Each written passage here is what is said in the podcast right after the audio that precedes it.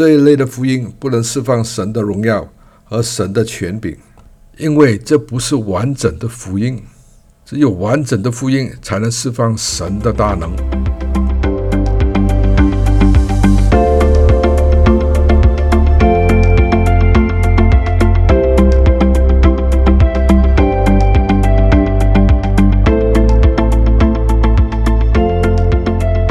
大家好，今天的读经来自启示录第一章第六节和第七节，并那众信作证的，从死里首先复活，众王之君的耶稣基督，他爱我们，用自己的血洗去我们的罪恶，又使我们成为众王，并作他复活神的祭司。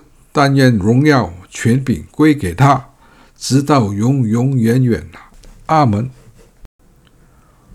好，我们知道耶稣从死里复活后，被升到父的右手边，作为万有之首。耶稣的掌权其实也是教会的掌权，因为教会就是耶稣的身体。耶稣是教会之首，这个手掌权，身体也必须掌权。如果手掌权，但身体是软弱的话，这是极痛苦的一件事。如果万事都要依赖手的话，这个系统。不会是个完整的系统。神的旨意是基督和教会成为一体。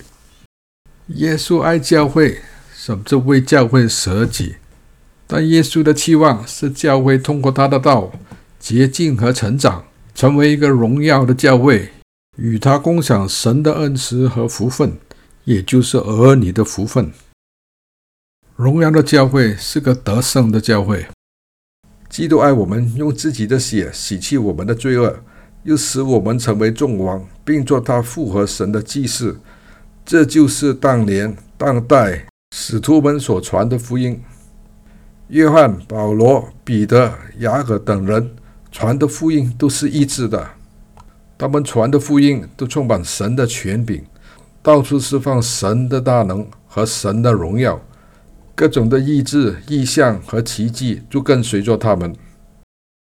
但是我们发现，在我们这个年代里，有好多时候，这个福音只传到耶稣赦免我们的罪，没有传到神赐给我们的荣耀和权柄，没有传到基督使我们成为新造的人，使我们成为众王，使我们成为复合神的祭司。这一类的福音不能释放神的荣耀。和神的权柄，因为这不是完整的福音，只有完整的福音才能释放神的大能。这里第七节说：“但愿荣耀权柄归给他，直到永永远远。”也就是说，这荣耀和权柄是从父那边来赐给我们。我们在这地上释放他的荣耀和权柄，让世人都能瞻仰神的作为。这就是回归神的荣耀，回归神的权柄。我们试想，如果没有神的荣耀和权柄在我们身上，我们怎样回归给他呢？在使徒传里，彼得在所罗门神殿门口治好了一个瘸子。当所有人见到这位生来扶腿的瘸子，一瞬间被神的大能治好了，进了殿里走着跳着赞美神。他们都很惊讶的赞美神。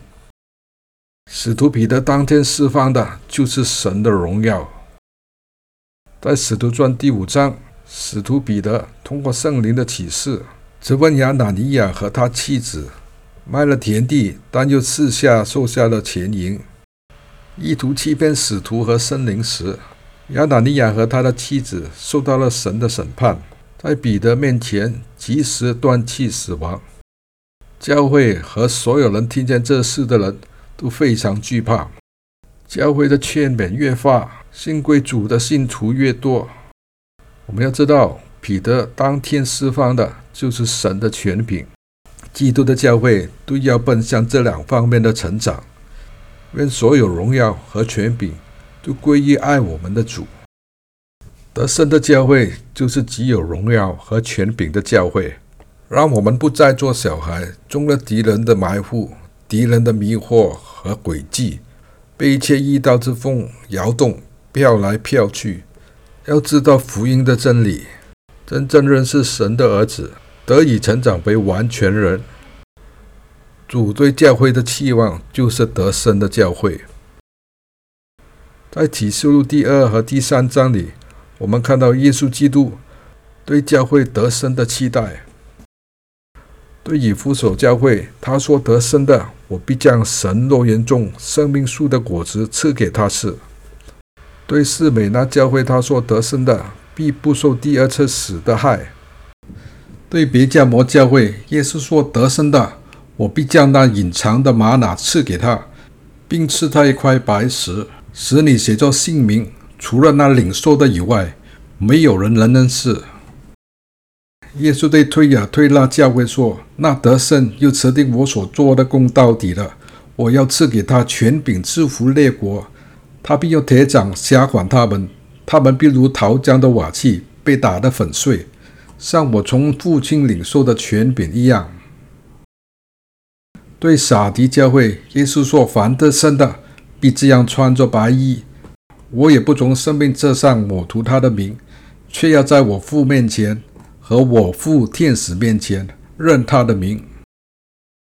对费拉铁非教会，耶稣说：“得胜的，我要叫他在我神殿中做柱子，他也必不再从那里出去。